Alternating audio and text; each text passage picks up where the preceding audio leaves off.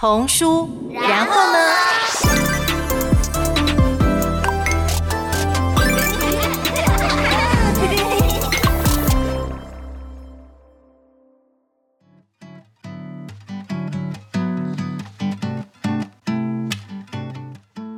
大家好，我是今天的主持人林晨，欢迎各位听众朋友回到童书，然后呢？我们今天邀请到一位来宾，是我个人很羡慕的一个创作者，因为很少有创作者可以同时写字又画画，我就觉得这真是天选之人的概念。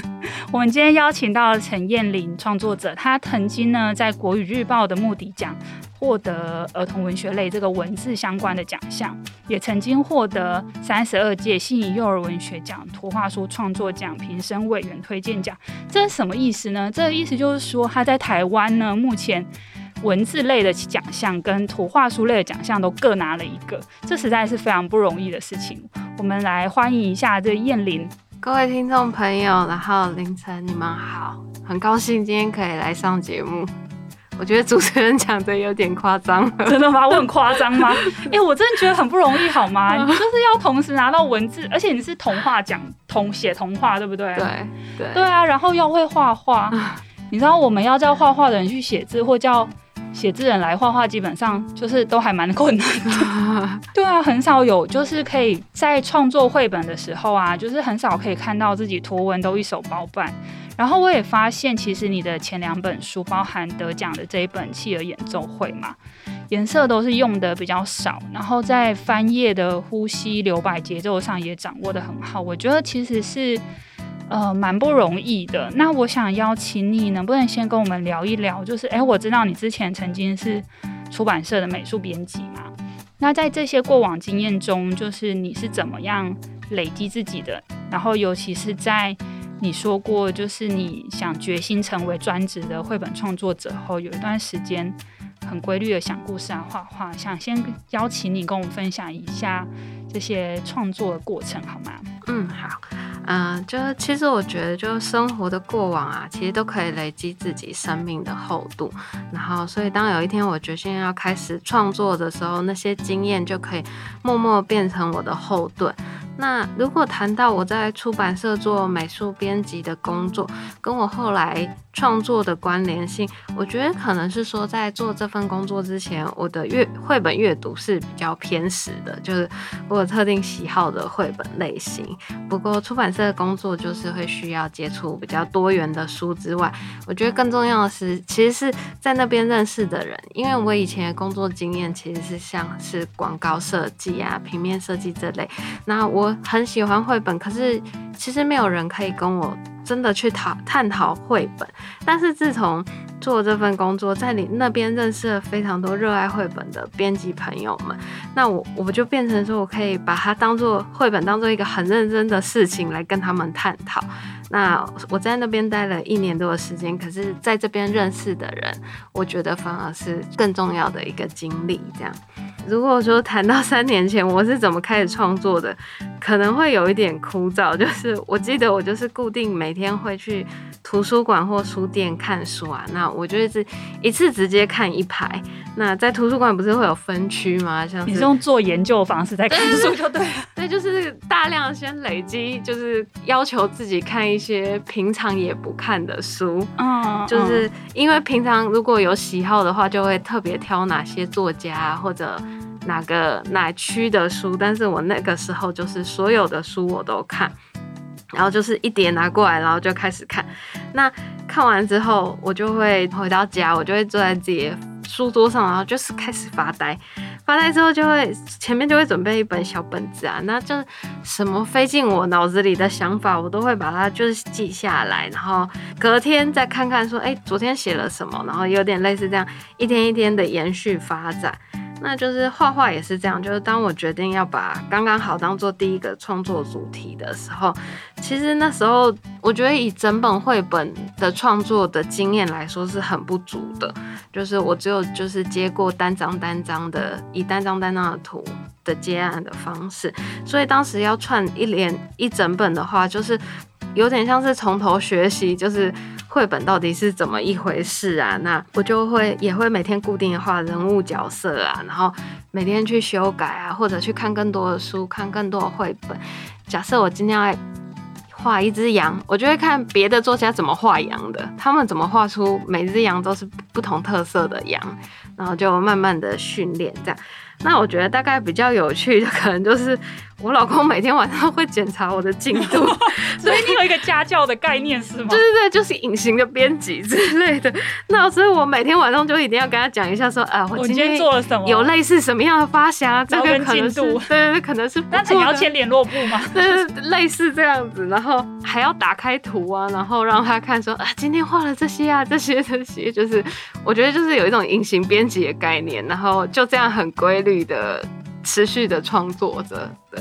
一直到现在都是嘛。就听起来你好像是就是辞掉出版社的编辑之后，你成为专职绘本创作者。对，可是其实不能说是我在做绘本创作者的时候，我同时其实也有接案平面设计、广告设计，然后跟其他出版社的图啊，所以并不是完全的说全职的什么都不做，然后就是想故事这样，而是一样持续的工作，只是我的工作形态变成是自由业，然后时间也可以比较自由的控制。对。可是你刚刚有说到，就是你在做《刚刚好》这一套书嘛？对。那你第一本跟第二本《企鹅演奏会》跟《狐狸与树》其实已经算是蛮成熟的绘本。嗯。所以那你，但是你刚刚有说，就是你好像对绘本这个文类其实是到刚刚好这一套书才开始，就是毛朋友这一系列的书才开始比较专注吗？对，应该是。所以说我觉得，因为我等于先在毛朋友上面，毛朋友系列书的发展上先创作过了1年，那这1年当中就是反复的就是练习啊，画啊，然后我甚至是整本书我都先画好了，我就是再请编辑看，就是先付出很多，然后希望他们给我一个机会，让我就是可以带作品给他们看这样。然后可是其实中间也有经历过一些就是等待期，然后很长的有一点断层，就是好像我不管怎么努力画都没有办法出版这样。然后所以我才后来就是又创作了，我就觉得也不能单单只就是等待这个毛朋友系列书的出版，我应该还有更多想法，我也想要做，那所以就创作了《企鹅演奏会》。哦，对，所以其实你一开始酝酿的故事是毛朋友是比较早的。对，毛朋友我觉得他算是帮我打很多基础，就是我在这套书上练了很多很多功，然后所以直到我要画《企鹅演奏会》的时候，真的觉得有顺利蛮多。而且《企鹅演奏会》当时设定是想要去投信宜幼儿文学奖嘛，所以他其实并没有一个就是说编辑会跟我说你要怎么做啊，或怎么改。我就觉得说这本书就是成或败，类似就是这样所以我就是完全的把我想讲的这个故事就是直接画出来，然后直接去比赛，那没想到就可以得奖。我觉得后续也是真的带动了我后续书的出版，这样。所以这其实好像因为出版的顺序可能会让我们有一些误会。所以你一开始的时候其实就做系列作。对，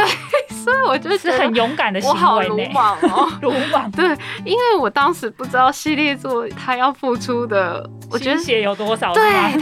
对，就是他单本。毕竟单本的绘本的话，我可以完整的讲这个故事，可是系列书它会有第二本的连贯性的问题啊，然后2、3本，然后人物角色啊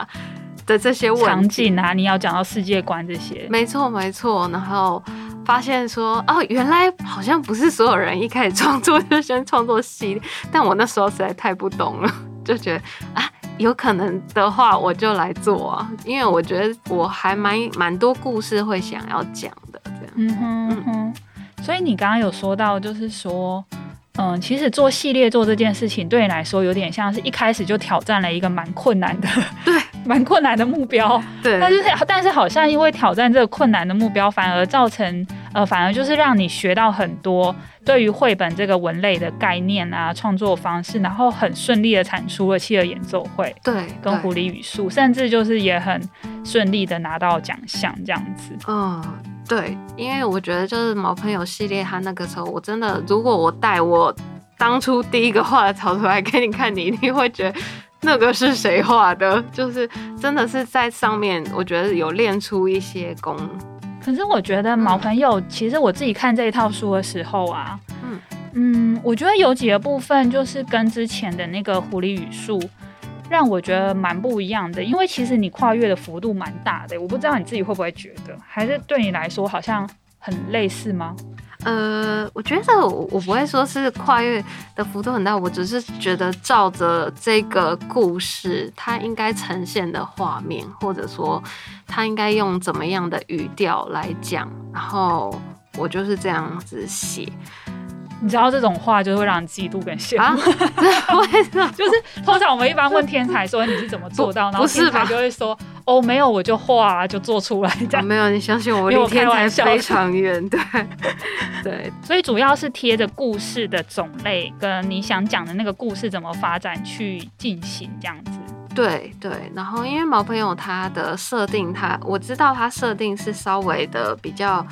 可能不到说0到3岁，可是他至少是要4岁以上，可是又不是到说中年级那样子，所以说在设定的时候，人物角色也就是会尽量让他比较圆润啊，然后比较可爱、比较萌一点这样子。有的确感觉出来，尤其是在色彩的饱和度上啊、使用上，对，就是很明显的感觉出来，其实你好像在画的时候。为了贴近这个故事，其实你也已经把读者想好了，然后你有设定好，就是说，这个读者或者是这个听这个故事的小朋友，大概是年龄层多少的小朋友，然后你也有很清楚你想要表达的意思是什么在里面。我觉得毛朋友系列是特别有嘛。其实我觉得狐狸语树也有因为其实狐狸语树。就像你在做的时候，你应该就会设定，就它就不是给0到3岁小朋友看的。对，狐狸语树，因为就很像我前期在做毛朋友的时候，其实我真的问了很多编辑的意见或者朋友意见。那毛朋友系列它到底怎么创作出来的话，我觉得就是以10万个为什么，因为就是朋友看了就会类似会问一些说，毛毛啊，怎么他是不是长得不够害羞啊，或者卡卡家要怎么样长得害羞，怎么那么文静？有差就是真的差在哪？等一下有就是说耳朵往上的时候，他长得不太那么害羞。有的就会说，他脸有点骄傲哦，然后我也会去做修改，就是真的问了很多，然后或者是说小蛇妞妞她在各一半是主角，可是她其实一开始登场次数没那么多，就是他们问了很多问题，然后我就用创作去回应他们的问题，可是然后我期待我创作出来之后他们会没有任何问题，但是永远都会有更多问题。但这就是一种绘本的乐趣不是吗？对，可是我又必须说，例如说像企鹅演奏会或狐狸语树，我觉得我是反而是没有问过任何人问题，而是一气呵成的去完成这一套书。就是我觉得它不是因为说单册绘本比系列绘本简单，而是因为我觉得像狐狸语树，它主要是由我的经历，我面对过的事，得到过的伤啊，介绍过的爱，这样很直觉的就是要架构这样的故事。所以我觉得就算别人对这个书可能会提出什么建议或看法，我也会不知道怎么样去跟懂或怎么样去采纳这些意见，因为我觉得以我的真实感受来说，应该是不会有对错之分这样。对，所以好像听起来是在你有在创作的目标设定上不同嘛，不知道能不能这样讲，就一个其实是你想的蛮完整的故事，然后从你的生活经验去出发的，然后毛朋友这系列比较像是你好像创造了一些朋友陪伴你，但是怎么架构这个朋友的世界，其实你是透过跟你的更多的朋友，更多的编辑朋友，或者是其他从事这一行的朋友一起讨论，然后一起创作出这个属于朋友友谊的世界。我不知道这样说就是有没有比较贴近你刚刚讲的部分。对，有点类似，因为毛朋友他毕竟就是他有5个角色，那我一个人的性格虽然说都有取一点点，但是总是会有不够的地方，所以说我也会觉得他们就很像一个小社会，需要了解他们更多。那我就会想要了解别人看到这个有没有感受到说他是这样性格的一只动物啊，这样，然后所以就会很想要提问。但是狐狸语树这种就真的会觉得这就是发自我自己内心的想法是这样。你刚刚有提到就是骄傲的脸，就是他看起来不够害羞，对，是要怎么把骄傲的脸就是修成害羞啊？有欸，其实我不知道别人是怎么样，我是把原本毛毛它是有眼白的，眼白吗？对，然后后来变成两颗圆圆的珠珠。哦，可是这是你尝试出来的。对，就在想说骄傲吗？到底为什么它看起来骄傲呢？然后就会用同样一个就是它的毛朋友的外形，可是去帮它换眼睛啊，换嘴巴啊，换鼻子，就是都试试看这样。哦，所以在角色设定上，其实这刚好是你原本学的专长，对不对？因为我读的算是广告设计，所以其实好像跟后来做的东西是有些部分是一样，但有些部分是不一样的。比如说呢？例如说像我觉得像我学的广告，我在国外读的硕士的那个广告设计，类似他们是会觉得越简单的，就是其实可以讲出很好的一个概念，就是 less is more 这样子。然后所以我的确在企鹅演奏会跟狐狸语数里面就会把觉得说，那不然我就把多余的颜色剔除掉这样子，然后只用最少的颜色来试试看来讲故事。对，但是就上课的部分，其实我们完全没学过任何讲故事啊，或是绘本的架构啊，或者文学类的，是都完全就是故事该怎么进行这种。对，就是比较是一张图要说完所有的事情。对，没错。然后后来就是你刚刚讲到，就开始做毛朋友这系列的时候，你就开始跟他培养感情，对，开始从头学习这一切。对。那我觉得毛朋友还有一个就是蛮特别的是，它其实也算多元媒材的一种，因为我发现它其实有做点读笔嘛，然后也有做就是牌卡的部分，那这个是应该是出版社的建议是吗？对，没错。那你自己有就是你自己听到的时候觉得怎么样吗？我那时候听到点读笔的时候还不太知道什么是点读笔，所以我可以理解。对，然后后来他们有示范给我看，然后我就觉得还蛮神奇的。那我就只问了，是说类似说，那如果变成点读笔会影响我绘本的，说会为了要变点读笔而改变我绘本的创作吗？他们说是不会，因为只是在上面印了一层薄薄的特殊色。那我就觉得那这样没有问题啊，因为除了绘本又可以保持它原本要讲的故事的方向，然后用色或者配页都是一样的，那它又多了可以让角色你点了它会额外说话，我反正觉得这样很好，很有趣，就好像除了图像跟文字之外也把声音加进去。对啊，然后小朋友又可以因此而看更久，会觉得更好玩，那我就觉得这是一个加分啊。然后又多了就是牌卡的部分，然后就可以让他们好像会更认识角色的样子。对，没错。那你会就是排斥，就是因为我不知道，因为你说你做这套书已经做3年了，有时候我们对跟一个东西相处很久的时候，我就有一种很想甩开它的感觉。我不知道你会想，就是因为有蛮多创作者就会想说，他既然都有角色了，那就会蛮常见说，其实动画啊，或桥梁书啊，或者是游戏书啊，这种一系列的东西，好像就可以，就是也可以发展这样子。那你自己有过就是同样的想法吗？我自己是，我觉得如果是以毛朋友系列为例的话，就可能会看出版社的意思，他们后续会有什么样的规划，然后我会思考看看。但是因为我觉得我创作的路才刚开始，所以很多我的想法，我就是在我的小本本里面真的写了很多绘本的概念，或很多我想传达的事情，我都还没有讲完，所以我会想要先还是专注在绘本创作这一部分，然后把我想好的那些故事，然后跟想要呈现出来的主题，希望都能够有时间去画，所以我会先就是还是以绘本创作当做主要的目标，这样就是传说中的小本本要先消耗完就对了。小本本，对，秘密的小本本，就是想要把小本本里面的故事先画完。对，因为我觉得 idea 来很快，但是你要执行它的时候是蛮困难的，是需要时间。就是画它绝对不可能是凭空，不是像灵感一样。那我也蛮好奇，就是好像你会用的媒材很多吗？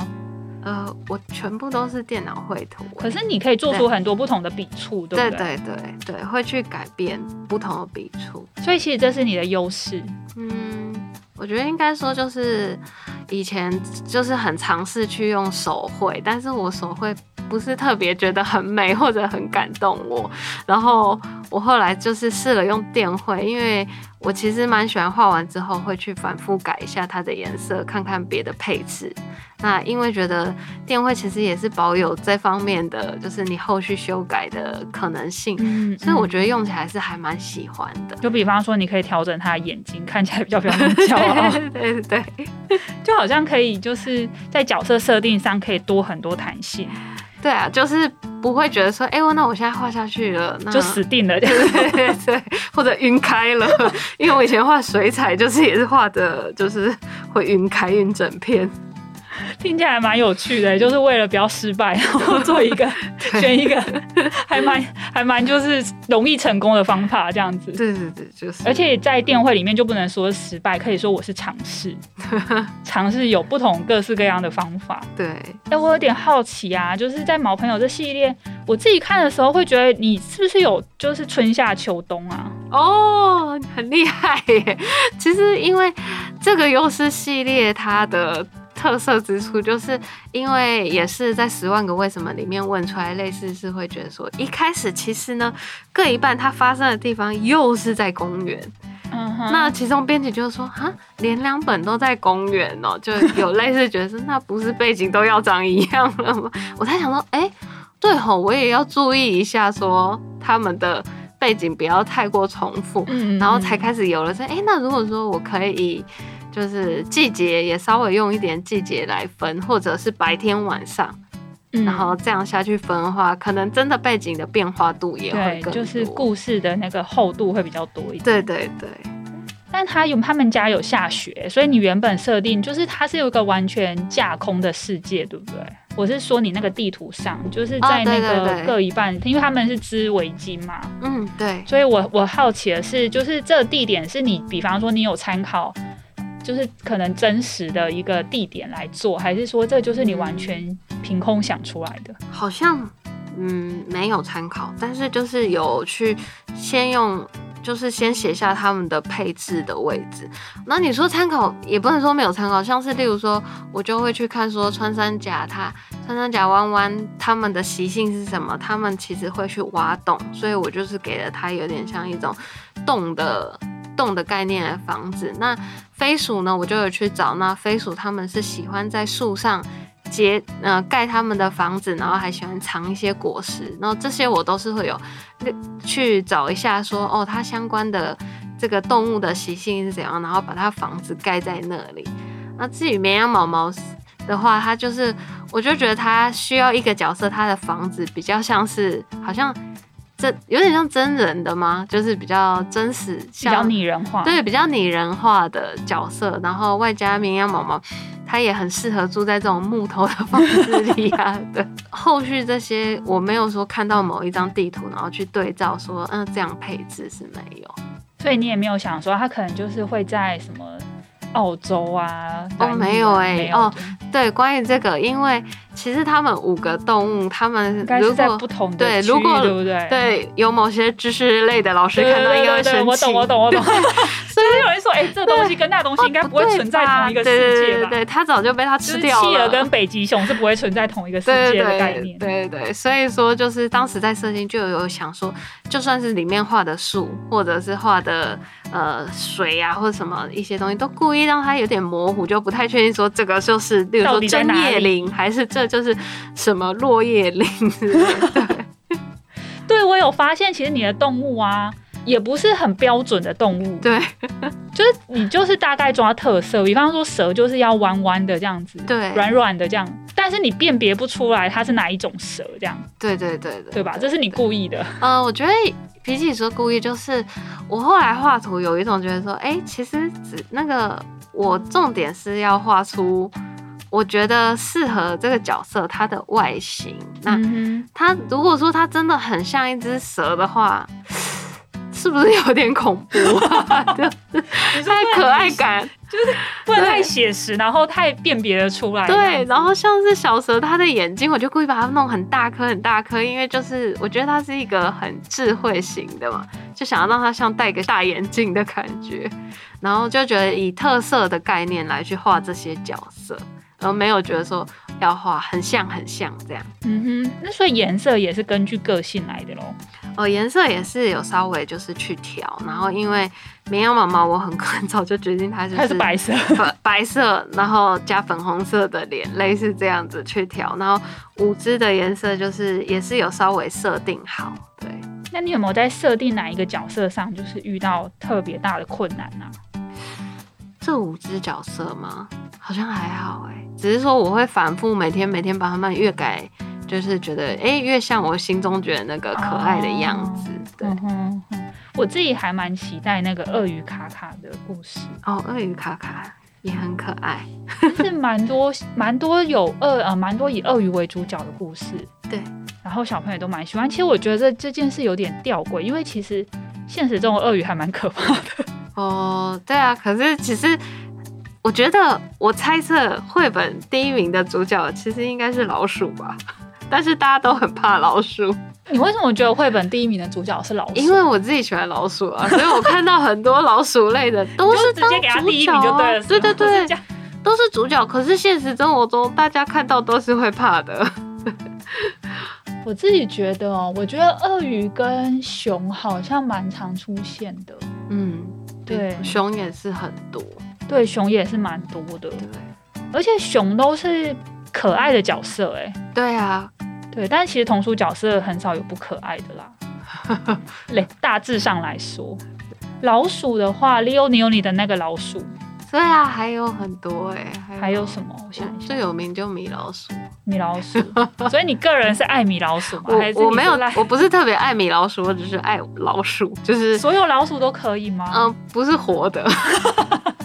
那种老鼠的概念的。那为什么你的那个毛朋友没有老鼠？有啊，飞鼠啊。飞鼠是老鼠吗？但是就是有一个鼠字，飞鼠不是老鼠，可是飞鼠它有一个鼠字，所以这你也可以。可以，然后那地鼠。原本毛朋友系列还会，就是它有雷，是回头来想才想到，当时设定原本穿山甲玩玩它是鼹鼠，就是鼹鼠，它要挖地洞那鼹鼠。对对对，后来也是出版社说，怎么两只老鼠啊？你就说它不是老鼠。那我就说那没办法，因为那我里面就2选1的话，我只能删掉就是鼹鼠。那我听起来有点心痛的故事的感觉。对，但是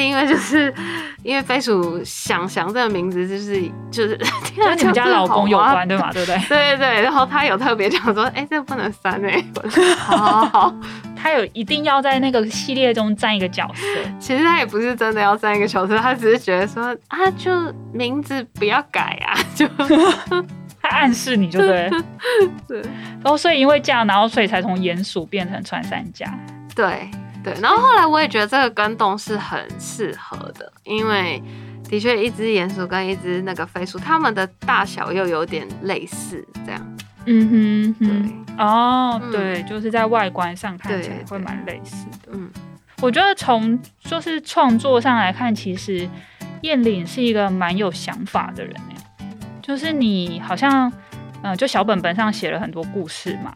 然后在创作类型跟内容上好像也都蛮擅长突破舒适圈或框架。虽然你说好像是顺其自然的，好像就是累积到一个程度，它蹦出来就会蛮成熟。但其实这件事情还是需要前面的时间的累积嘛。对，但是你刚刚有说到，就是说，你好像在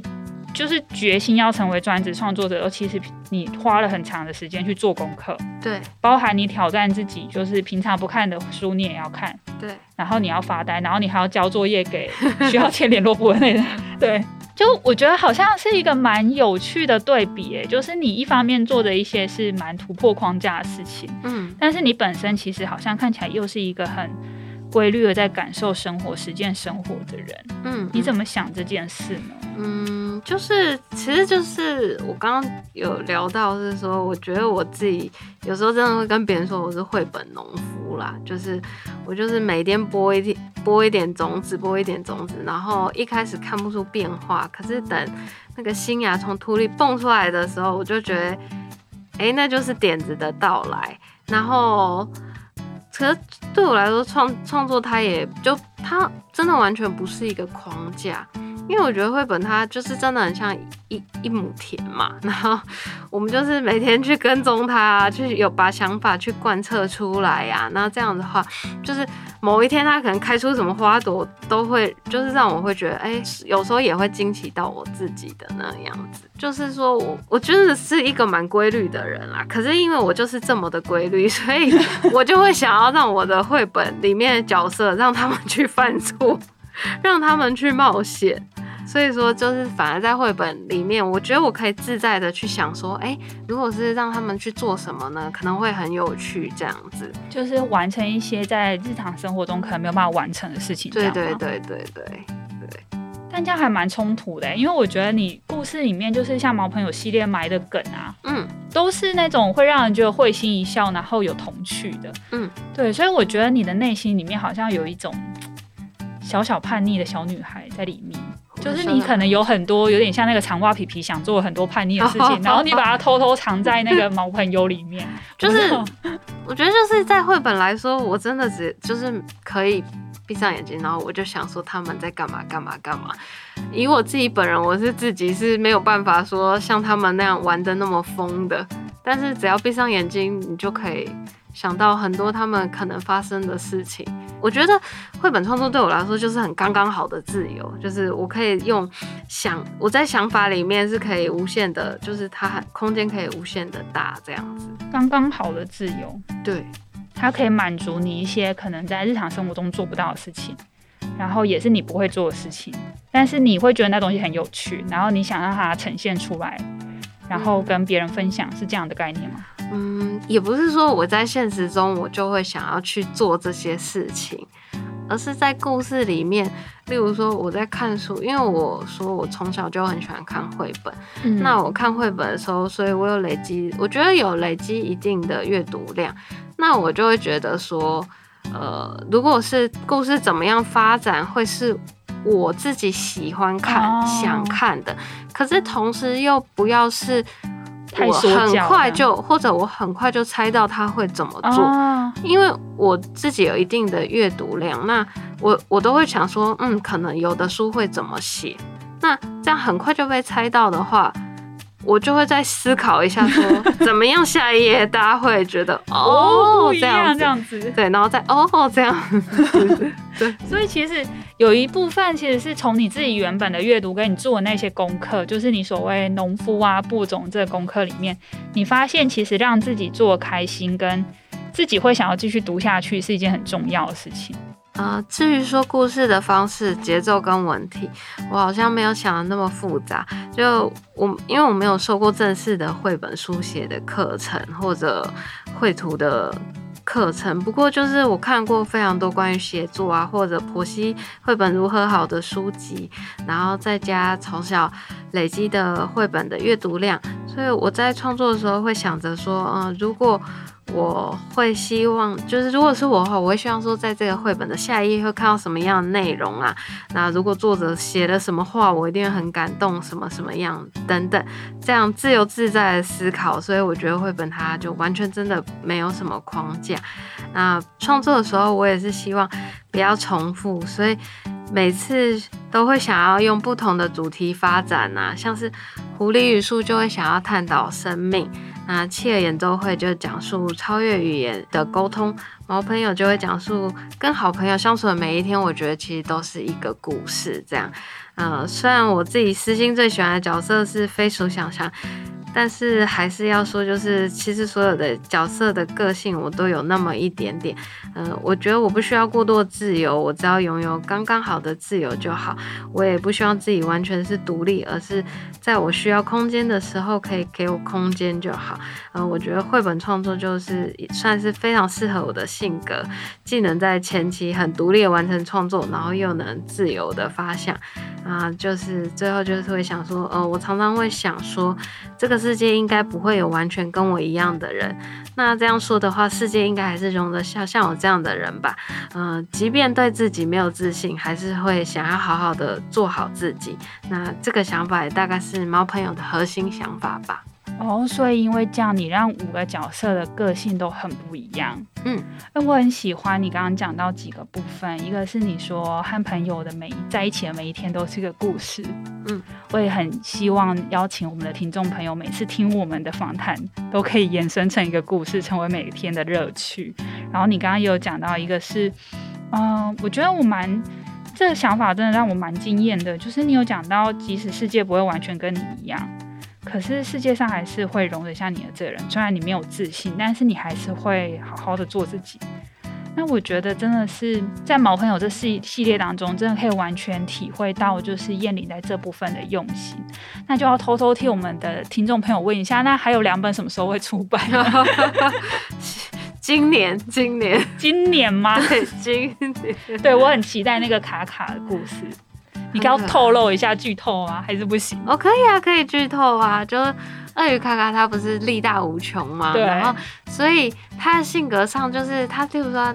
这集呢，下一集第4集就会叫小小的，那他就会变成是说，那一集刚开始他就跟朋友们在玩的时候，然后他都会丢球丢得很大力这样子，然后朋友们就会觉得好痛哦，你不能温柔一点吗？可是卡卡这样性格的人，他就是大力啊，对啊，他就是做自己嘛，大力就是最厉害，对，类似这样之类。但直到他捡到一个小小的东西，那开始他就有一点保护欲，才发现就是觉得说，说不定温柔跟强壮是可以两个并存的，对，同时存在哦。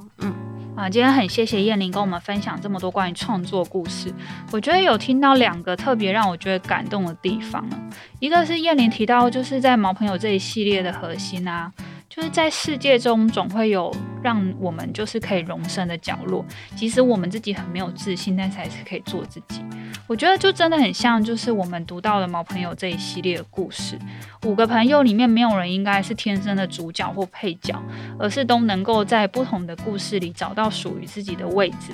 拥有自己的家。另外一个点就是说，其实燕玲有提到刚刚好的自由，我觉得我对这个概念还蛮着迷的，因为节目一开始的时候，其实我以为燕玲是一个很天才型的创作者，但听完她的故事之后，我才发现啊，燕玲之所以能够有刚刚好的自由，是因为她在平常的时候，不管晴天雨天，她都是很勤奋的在灌溉自己那一亩创作农田，是因为有这种平常累积的时间和苦功，才能够自在的徜徉在刚刚好的自由里面，也能够自在的在书里面冒险，好像让自己心里面那个小调皮啊，然后好玩的事情能够冒出头来。不知道听众朋友们从燕玲今天的分享中听到哪一些呢？欢迎跟我们分享哦。那我们今天的访谈就到这边咯，谢谢大家的收听，拜拜，拜拜。